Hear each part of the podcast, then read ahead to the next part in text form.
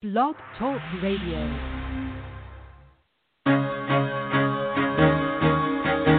Carol the Coach. Sex, love, and relationships. We talk about it here. Carol the Coach.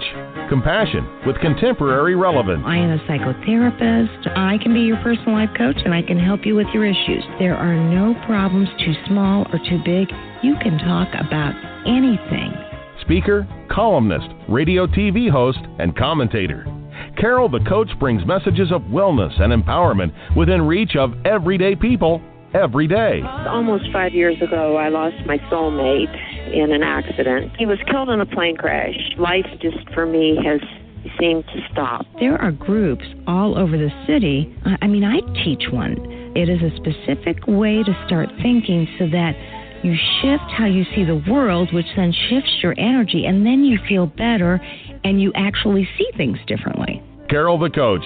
Always available too at carolthecoach.com. Now, I've got Russell on the line. I'm 47 years old. I'm a truck driver. I'm married. I have a wife in San Francisco. Okay. I haven't been home in six months. My thing is, I I don't know if I have a sex addiction or what the problem is. Why do I want what I can't have? And as mm-hmm. soon as I can have it, I don't want it anymore. You're right on target when you say, I don't know if I have a sexual addiction. Well, guess what? Yes, you do. And you know what? That's my specialty, Russell. So you're at the right place. Continue. I meet women online, and and I'm in a different part of the country. Mm-hmm. I, I travel all 48 states, so I love sex. I hear self esteem issues. You never felt good enough and you didn't feel like you were getting what you should have then, and you're reenacting that now. Do you want to change that about yourself? I got an, an interesting email this week. He says, Thank you for taking my email in question. My girl. Girlfriend is really having trouble with my desire to look at porn. Come on, Carol. You know that every man looks at porn. How can I convince her to stop being so insecure? Because the truth of the matter is, I don't think about women in that way. I am just using that visual to get off. What do you think? Well, I would say to you, the truth of the matter is that if you're in a relationship with somebody and she is not interested in looking at porn and she doesn't want you to look at porn, um, you've got to have some hard conversations. I, I know nothing about your background as a couple. You know, I don't know if pretty healthy relationship and all other aspects. I don't know if she used to look at porn with you and felt uncomfortable and stopped. So many of the clients that I talk to, that's part of the thing. They they actually feel like um, they want to please their partner, so they try something and then bam, it just doesn't work for them and they stop. Does that make sense? So, the truth of the matter is that you've got to have some hard conversations with her so that you can figure out what needs to happen. And I hope that you can have that hard conversation because I know that a lot of men really don't think there's a problem. And I'm not here to tell you that there is or isn't. I know if you're a sex addict, there's probably a problem. But you haven't said that you're a sex addict. Although I would wonder why you're listening to the show if you're not. You know what I mean? Um, I, I don't think you just found me accidentally. So that's what I believe. To have that hard con- conversation, find out why she's uncomfortable about it, maybe even do some compromising and negotiating, right? And uh, what I know to be true. And I'm, you know, I've been told to be porn neutral. And if truth be known, I think it is objectification and I don't think it is healthy. But there are plenty of couples that can participate in things that I wouldn't recommend and they're okay with it, and I'm okay with them being okay. You know what I mean? You all don't have to agree on everything. Now, today we've got a fascinating show. It is a, a woman who experienced deception, uh, experienced the trauma around that, got healthy, giving back. And she's a firecracker. I can tell you right now. Um, she, there's no um, holding her back from saying exactly what's on her mind. So I'm grateful for her honesty and authenticity, and I hope you'll enjoy that too. So now I'm going to ask you if you're a sex addict, what are you most worried about? What do you want to fine tune in your own program? I mean, I realize that that is a question that maybe you go over with your your sponsor. I sure hope you have a sponsor. I work with a lot of men that don't. And then, you know, they very clearly um, go to the meetings, enjoy them, enjoy the fellowship, come back home, and do nothing in addition to making that happen. You know, they don't do the 12 step work. I can't imagine going to 12 step meetings and not doing the work. And their sponsors don't encourage them to do that.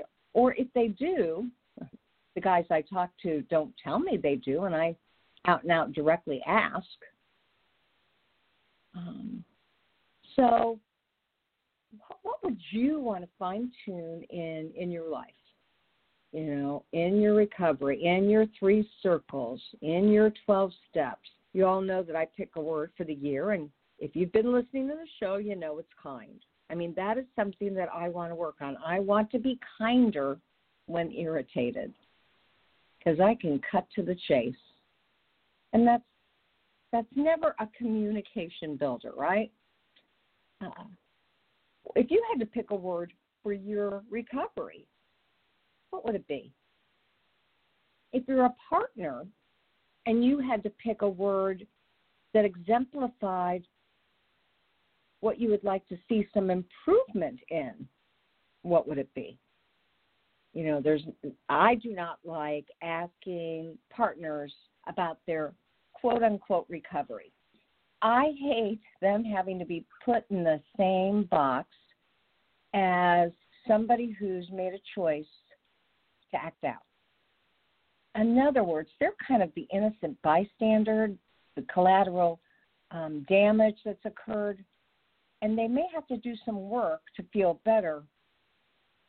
But I don't particularly like it being called recovery um, I, I've been in this business enough to have some strong opinions about things that wouldn't bother anybody else. And what I really like is picking a word that enhances your life. And so, again, if you were thinking about your recovery and you're an addict, whether you're in new recovery, good recovery, whether you're a veteran, what word would help to remind you to stay true to your goals? I mean, I, it makes you think, and that's actually what I'm here to do. I'm here to make you think and assist you in fine tuning your life, right? Yeah. And I love doing that because it makes me feel like I've made a difference. And you know, that is the key to everything that we do. It is to help people to make a difference. Now, the truth of the matter is, what are you doing to make a difference? It doesn't matter if you're not 100% um, oh, steadfast in your recovery. I work with a lot of men that slip and slide a little bit. But you can always still give back. Why? Because there's not enough people in this world in the recovery program that knows how to give back. They don't even feel worthy of giving back. And that's never good. I want you to feel worthy no matter who you are or what you're doing, right? I want you to make a difference in your own recovery and in the lives of others, no matter what. So, something that you're proud of that has to do with who you are and your recovery? Boy, I'd like to know that. If you could email me at Carol, carolthecoach.com. I would love to know what it is that you feel good about. Right? And why is that? Because it's a self esteem booster. And that's what life's all about. And certainly that's what recovery is all about. Is taking the dark side, turning it inside out, working on yourself, and coming out on the top. That is what I always appreciate when I'm talking to somebody who's in recovery. And that's why you're going to appreciate today's guest, Heather Pinchella. I think it's really Pincelli. She goes by Heather, and she's a mental health therapist and coach.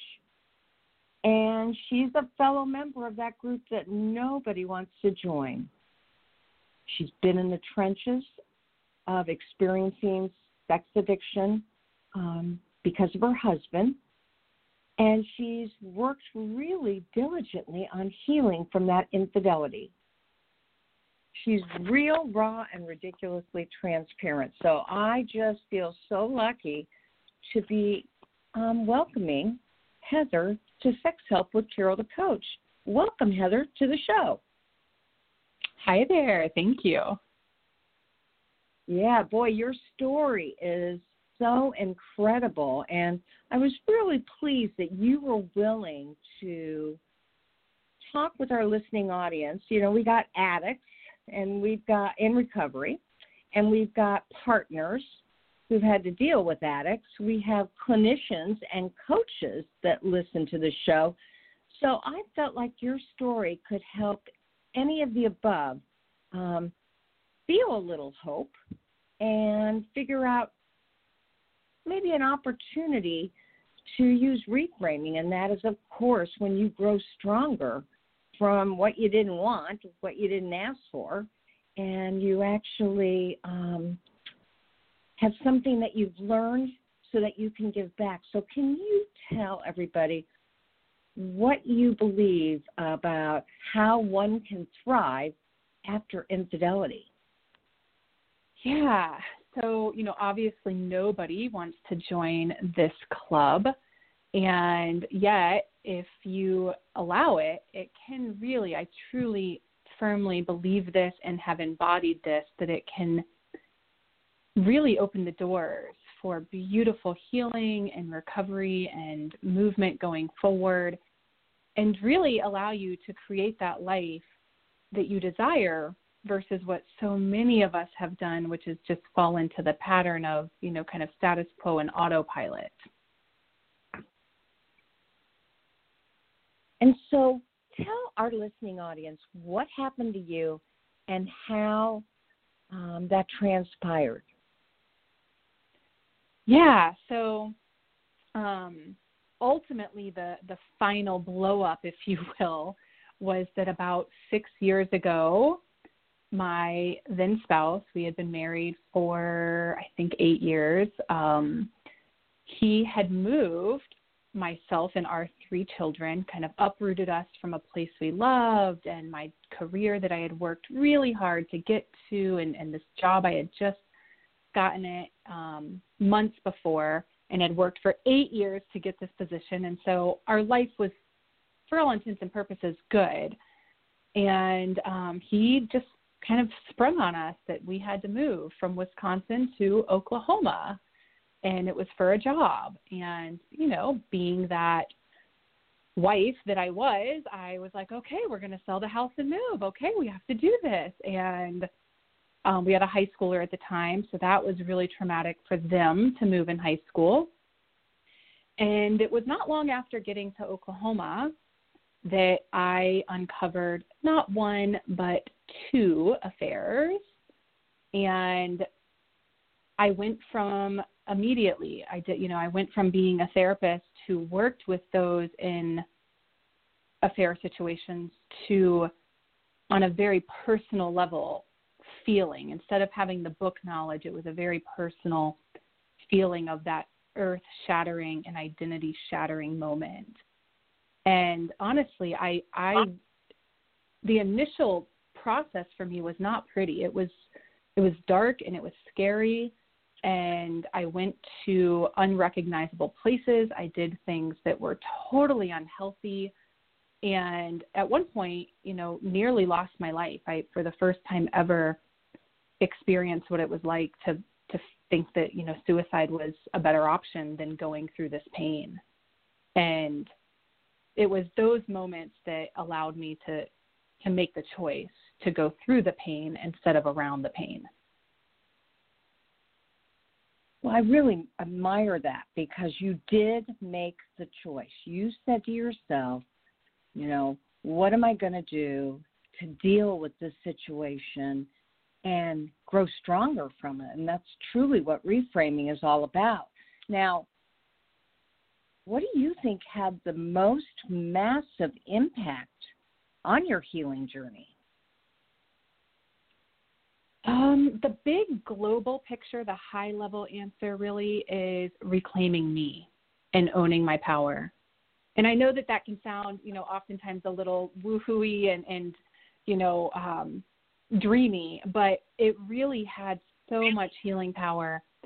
Um, there's a lot that I went there's a lot that went into that process, but it started honestly with a willingness to go through that process and go through the pain, to be willing to go through it and not around it. And for me, I'm a an extremely intellectual person. Um, I love I love academics and I love research and I love thinking my way out of things, right?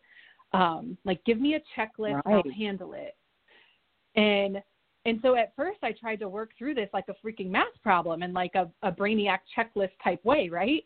And and then having the therapy background was a little bit of a hindrance as well because then I tried to do the whole therapy thing on myself and finally I just I you know I realized and I accepted and fully embodied that I had to allow myself to feel through this that in order to heal and thrive and not just skip past it I had to be willing to touch the pain. And oh man it was painful to do that. It was scary and it was hard being willing to touch that pain and not just you know metaphorically sweep it under the rug, that was massive.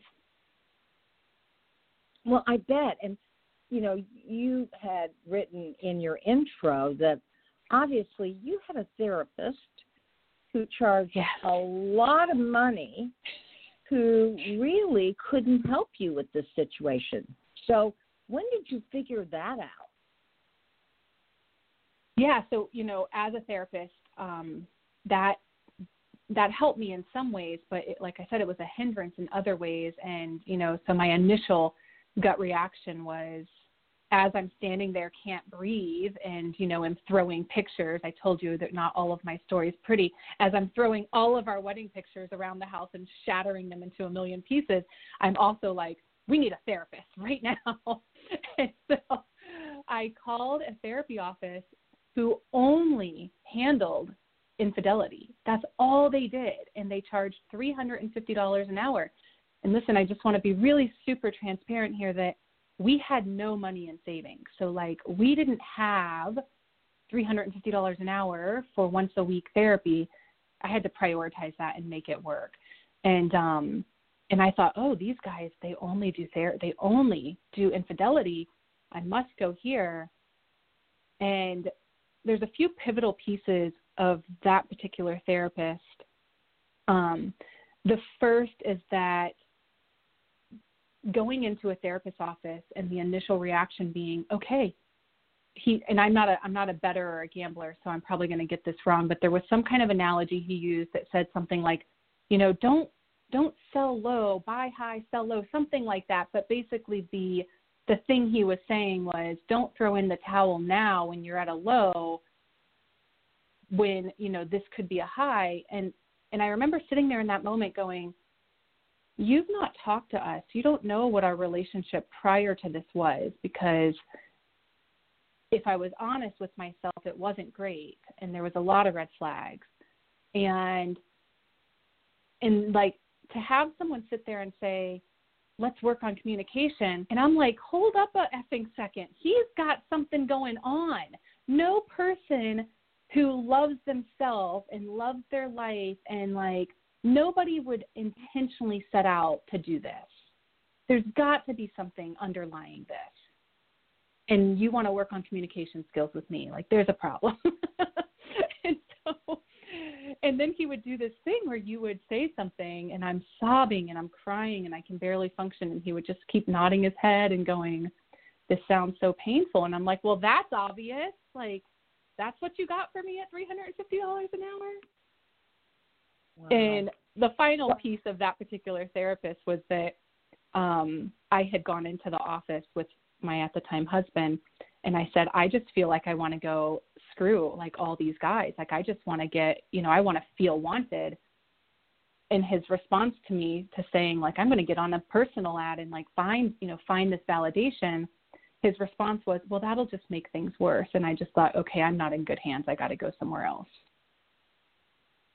Well, absolutely. And obviously, that person didn't know the pain you were going through and wasn't oh, able oh, yeah. to validate, acknowledge, or empathize with it at all. And you know, we have a lot of people that listen to the show that don't feel like they're a good fit with their therapist. And so, you know, it took you a little bit of time, but you eventually gave him the boot. What we have to do when we're not getting our needs met with a therapist, we have to talk about it with him or her and then pay attention to what we do need. Because what did you need right then? Yeah. Yeah. You know, to start with, I needed a therapist who would give me a safe, open container and hold space for me to be brutally honest and to not sugarcoat it, right? I, I didn't need to work on my marriage right then. I needed to I needed to catch me. I needed to work on me.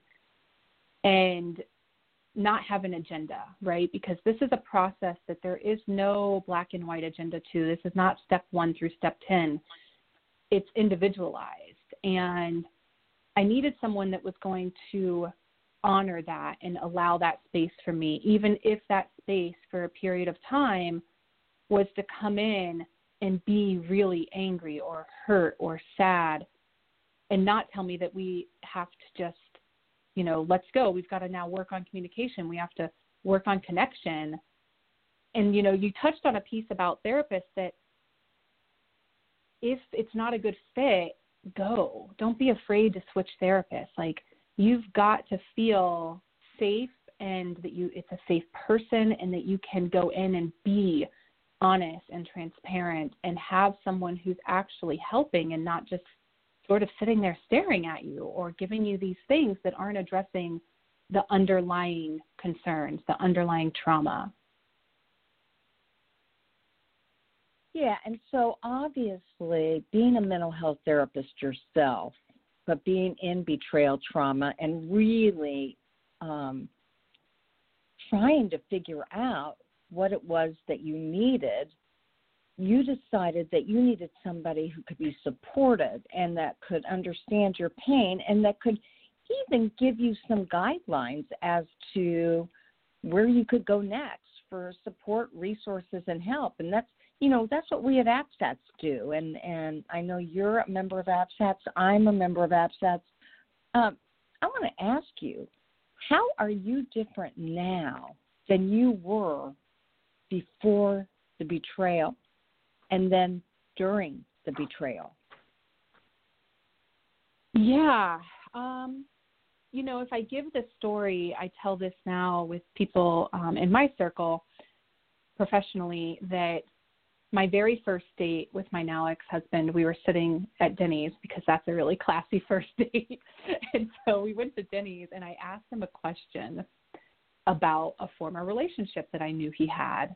And and he got up and left me at the table and did not come back and and like our dinner was not served yet and so I got the dinner I paid and the next day he called and apologized and said he was just in a really bad mood and like you know it was an odd question and it took him by surprise. And I share that story because when I look back now compared to then I can see very clearly my response to him was almost like a sponge needing water like oh my god okay I oh you you don't have a job i can save you right? I i was very much so in this vulnerable insecure place with lots of unhealed trauma that i didn't even realize existed and i was going through the motions of that status quo you know the get married and have kids and the white picket fence and now that i've worked through trauma and i am you know i intentionally create my life every day versus being on autopilot. And I've learned concepts of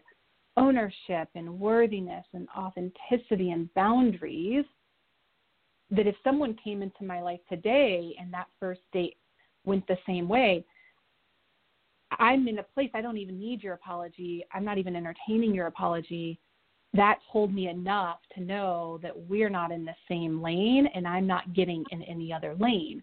So it's really you know, when I look at who I was then, I can have a lot of ownership as to how this relationship even got to the point that it did.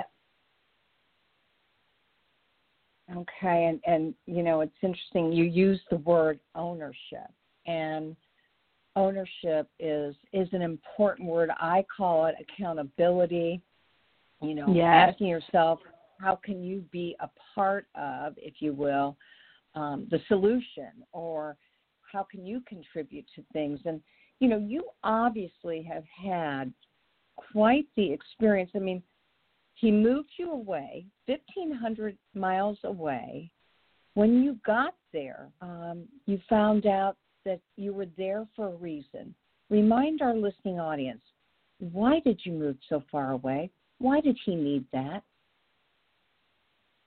Yeah so at the time I was told we we were moving for a job, a job that you know he he couldn't turn down and he needed it, and without it, we were going to have no job basically. And so, six weeks after getting there, I learned the real story, which was that it was not a job. I mean, he did indeed get a job there, but he sought the job out because he had two mistress partners um, there that had been ongoing. It was a virtual telephonic affair for years, apparently, and then became physical upon moving, basically. So, so that was the reason and the catalyst for him searching for a job where we ended up going. Okay, so many, many, many layers of betrayal. It's bad enough when you find out that somebody has had affairs or is in active affairs, but then to find out that you uprooted your entire family for the affair partners, I mean, it just is so horrific. Of course, you were crying in that therapist's office. I always say a lot of my partners, when they first come to see me, they're in the fetal position on the floor. Well, they're not yes. really, but they are that shaken up and they're they're that despondent. They don't know what to think or do the very person who they are to trust the most has betrayed them on so many levels. Now, I know that you've said that you're grateful for the affairs, which is something I do not hear many partners say. So explain that to our listening audience. Yeah, yeah, I get some sideways looks when I say that sometimes. Um, you know, I am grateful. I trust me, I wish that it wouldn't have taken this level of pain and shock to my system to get my attention. But it was the catalyst to my awakening and changing my life and the person I am today. Um, you know, prior to the final rupture, if you will, there were looking back in the moment i didn't ever see them as red flags or you know concerns but after all of this happened and i would look back and reflect on the course of my relationship and my marriage it was clear that there was all sorts of warning signs and all sorts of things that for a relationship breed insecurity versus a sense of security and safety. And i just was so deep in with the the you know goggles on like i my head was buried so deep in the sand i never even looked at it twice and so unfortunately it did take this level of just sheer pain and shock to get my attention but it allowed me the opportunity to really use it to say okay I am not willing to continue living the way I have been, and I'm going to do whatever I need to do to get to the other side of this in a really healthy way. And so, when you said that to yourself, what did you imagine that you were willing to do whatever it took to get there? That's a great question. Um, at the time I had no idea, honestly. I just every day I would say to myself, you know, sort of this repetitive mantra and paragraph of I don't know where I'm going and I don't know how I'm getting there. I just know I'm not staying here. And I had to trust and believe in myself. And at the time, I really had no trust or belief in myself. But I had to start giving myself a little bit of that to just know that I didn't know ultimately what this outcome was going to be or how I was going to get there, but I was going to keep moving until I figured it out. And each day that would click by, I would feel more and more empowered and I would I would start to notice that I was believing in myself and trusting myself and honoring my needs. So, you know, in the process of this, I would honor I think that I need to do this and then I would do that so long as it was not sabotaging, right? So I'm talking in a healthy way here. Things of like, I wanted to piece some puzzles together. Remember, I'm intellectual brain, and that piece mm-hmm. definitely showed up. And so, you know, for an example, one of the things I did was I called his ex-wife out of the blue. Uh, no ego, checked my ego, and I, I just said, "Hey, I'm beginning to, to realize I don't think I know who I'm married to. Can I talk to you about your ex-husband?" and so and so then you know i started educating myself to really allow myself to see the truth versus continue to believe what i really desperately wanted to believe which was everything was going to be fine. He was fine. This was an accident. It was a mistake. It was a one time thing. I had to know what i was dealing with so that i could go through this process. Well, that makes a lot of sense too. And and you know you were just a person that ex- exudes having learned from your experience. And and that is that makes you a survivor and a thriver and um, i know that thriving is absolutely what you believe can happen when you've been through such trauma such suffering and you've You've made it your own, transformed yourself, and now you are a stronger person as a result. Uh, can you tell people what you're doing today professionally that may or may not uh, highlight what you've been through? Yeah, so I um, I work with people who are sort of in the same spot. It doesn't necessarily have to be you're in that because of infidelity, but you're in this place of going, I'm not like something's not completely in alignment with me. Like I'm just I feel like I'm not happy. I feel like there has to be more. Um, where you just are realizing that you've sort of on autopilot, right? So often our lives are this autopilot of oh i'm getting married and we don't sit down and talk about what actually does that look like? What are the values behind that? What do you what what lights you up? What brings you joy and fire right? Um and so my my belief is that you can turn pain into power and that if you allow it your greatest your darkest days can serve as your greatest gifts. And so I work a lot with releasing the stuff that doesn't serve us and reclaiming the life that we so deeply desire. Hmm. And if somebody wanted to work with you, what state are you in? So I live in Spokane, just outside of Idaho, on the Idaho Washington line. But I do mm-hmm. a lot of virtual work. So I've got a Facebook group and um, a website, but we do a lot of virtual work. We do workshops and groups together. Okay, and and so being that you're a therapist and a coach, you probably could coach people across state lines, right? Yes, definitely. So how can they get a hold of you if they want to hear more about you um, and, and work with you? Yeah, so they can find me on Facebook groups under Release and Reclaim or on my website, which is mylovecounselor.com.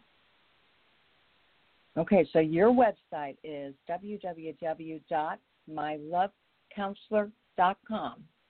Yes. And, you know, because you've got such good energy and you obviously have made it your own. Um, how are things with your husband, or should I say your ex husband? yes, yeah. So um, ultimately, I did decide to leave my marriage. I want to heavily emphasize, though, for all of those out there in that stage still of, you know, not sure where it's going to go, that I wholeheartedly, totally believe that you can work through this and that you can create beautiful new beginnings. Um, for my situation, as I dove deeper into the work on myself, I started again. Remember, I was collecting truths and facts and like beginning to own things. And I started realizing that my ex husband, now ex husband, was not doing his healing and working on his inner self. And I had to learn to accept the reality of the here and now and not the fantasy of what it could be. And when I accepted the reality of the here and now, that here and now was that he was not someone that was doing the work and rolling his sleeves up and digging in. And therefore, I made the choice to leave my marriage. However, we, because of all of the work, we have an amazing co parenting relationship. I mean, when I'm talking like there were no attorneys involved in our divorce, there was no, we're, we are friends. Like, he has a code to my house if he needs to get in. Like, we really have a great positive relationship. And I completely believe that that's because of my work allowed me to not go for the jugular, right? Doing the work on me allowed me to see him as a human and have empathy with him while still honoring that this relationship no longer served me in the way that I want a relationship to serve me. Yeah, and you know what I I believe about people that have your type of attitude is that we know it's easier to be happy when you appreciate things about people that are positive and you know you're looking at what's working and somehow despite the trauma and the pain and the infidelity and the lying and the deceit and all the feelings that go with that you're at a place now where you've been able to move forward and forgive and use it to help others, your kids are going to be much, much better for that. That takes a lot of emotional maturity. And I'm always talking to couples about that because unfortunately, many people need and want to be vindicated and to be told yes. they're right and to be sided with. And really, emotional maturity means you take a situation and do the best you can with it. Um, how did you forgive him? And then how did you forgive yourself? So, forgiving him started with forgiving myself, um, mm. which then ultimately, yeah, which ultimately led to my forgiving him. Um, you know, my forgiving myself was really about healing and acknowledging how much I allowed and turned a blind eye to. And as I started to dive deeper and deeper into healing all of this pain and healing myself, it was hard because I, I would get so angry and so upset with myself at how could I not see this and how could I be so stupid and so naive. And I really had to honor that at the time that I did these things, I was doing the best I could with what I knew. And now that I know better, I'll do better. Do better. And you know, what that led to was my ability to really see my ex-husband as a fellow human who's just struggling and his struggles were different, right? I would not I would not my MO is not cheating. That's not how I, you know, sort of sabotage and that's not my trauma. But that's his. That's how his shows up.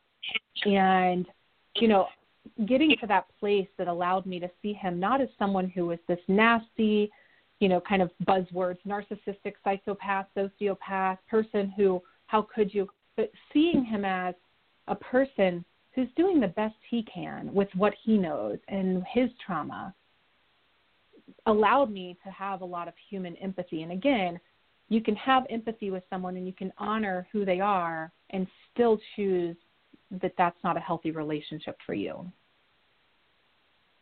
Oh, absolutely. I 100% agree. And, you know, I tell our partners, you know, you have nothing to forgive yourself for. And they'll say, well, I wasn't the best wife, or we didn't have the most sex, or we didn't communicate very well. And, and, and I say, you know, those things are all important things to hold yourself accountable for how yeah. the marriage could have been better but they're not reasons for sex addiction in any way, shape, or form. His addiction had nothing to do with how much sex you had or, you know, how clean you kept the house. And so, even in asking you that, because I know you said that you went through a process to forgive yourself, I had to grimace because I was thinking, I don't want anybody to feel like they have to forgive themselves. And yet you explained that beautifully. And we all know that the gentler we are with ourselves, the gentler we'll be with other people,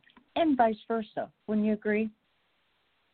Yeah, and just to add to that, you know, making the distinction that honestly, the affair, the the acting out, the cheating, whatever you want to label it, has absolutely nothing to do with you or who you were or how you showed up in your relationship. It has everything to do with your partner's trauma, your partner's inner work that needs to be addressed and done. You could have had all the sex in the world and kept the house perfect and, you know, did all these things and it's still not going to prevent them from seeking out those acts of betrayal because that's that's sort of their underlying mechanism to things so you know when i when you get honest with yourself which is a process i went through like i said my mo was not validation from random guys or you know that was not what i turned to in unhealthy coping ways. And so looking at it like well what do you do? What are the things you do that are sort of unhealthy coping ways? And yeah it sucks that it's not betrayal you know that you don't engage in that. But as humans we all have things we do that are unhealthy coping mechanisms and not the best, right? That we need to work on. And doing that work is what helps stop going into that cycle and, and continuing those sort of self sabotagey, unhealthy coping ways. Yeah, absolutely. Maladaptive coping mechanisms are a part of humankind, and when you know better, you should really try to do better. And that yeah. is definitely what you have done. And it sounds like that's what your ex has done for the two of you to be so amicable about the kids and parenting and all the important things in your life right now, correct? Yeah. And, you know, we have three children um, that right now at the time of this call range from 10 to 21 and you know they definitely experience trauma and you know the 21 year old has become really honest about the impact that these affairs and all of this has had on him. And so he's got his own work to do. Um but they don't have any of that, you know, t- what we view in society as a normal or typical divorce. Like we have these conversations, and, and it's great to see that they're not having to choose sides, and that despite all of this, they can still have really healthy relationships with both of us. Yes. Well, I wondered what you had said to the kids uh, as a couple, by yourself, if anything. So, what do you tell parents that want to know how honest they should be with their children? That's a really powerful question. Um, so, I can share just my personal perspective, which is that if my children hadn't become involved, I would have handled it a different way. Unfortunately, because of the circumstances, the affair got brought to my front door. Um, the partner showed up, and and so it.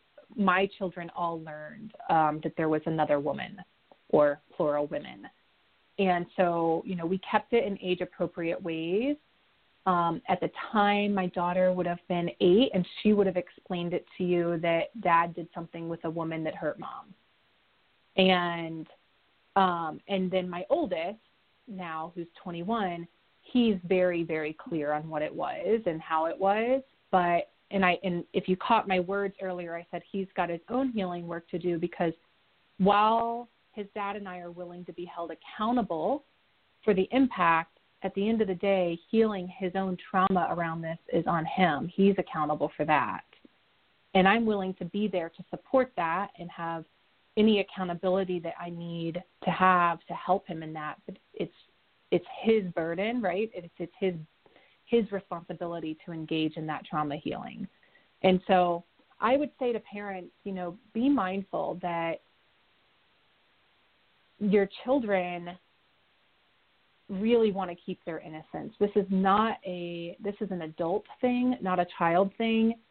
And you can explain this in ways and talk to your children in ways that is honest yet still really respectful of their childhood and of their other parent.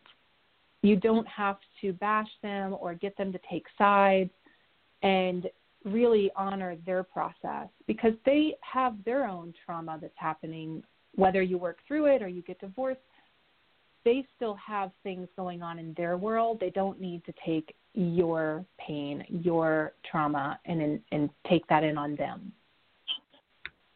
Oh, I absolutely agree, and it sounds like you have really good boundaries. And you know, oftentimes partners hear that they are codependent or worry more about the other person. But I love the fact that you first of all, I don't believe that about partners anyway. But secondly, you epitomize how important it is to own your stuff, but also allow others to figure out theirs. And so, Heather, I cannot thank you enough for coming on the show and talking about how you navigated through this um, situation. I have one more question for you, and it's really for our listening audience. You know, um, yeah You've got so much wisdom. You really have a good sense of betrayal and addiction. I'm going to ask you, what do you believe your piece of advice would be to anybody who is brand new to sex addiction slash infidelity and all the trauma that brings? What would you tell him or her right now?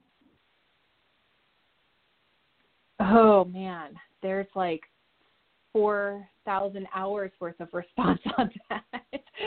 um, mm-hmm. I mean, but besides the besides the I'm sorry and you know I'm sorry that you're here and it hurts like hell and it sucks. And I know people used to say this all the time and I would despise it, but you can and will get through this. And if you allow it, it can serve as the beginning of a beautiful new future.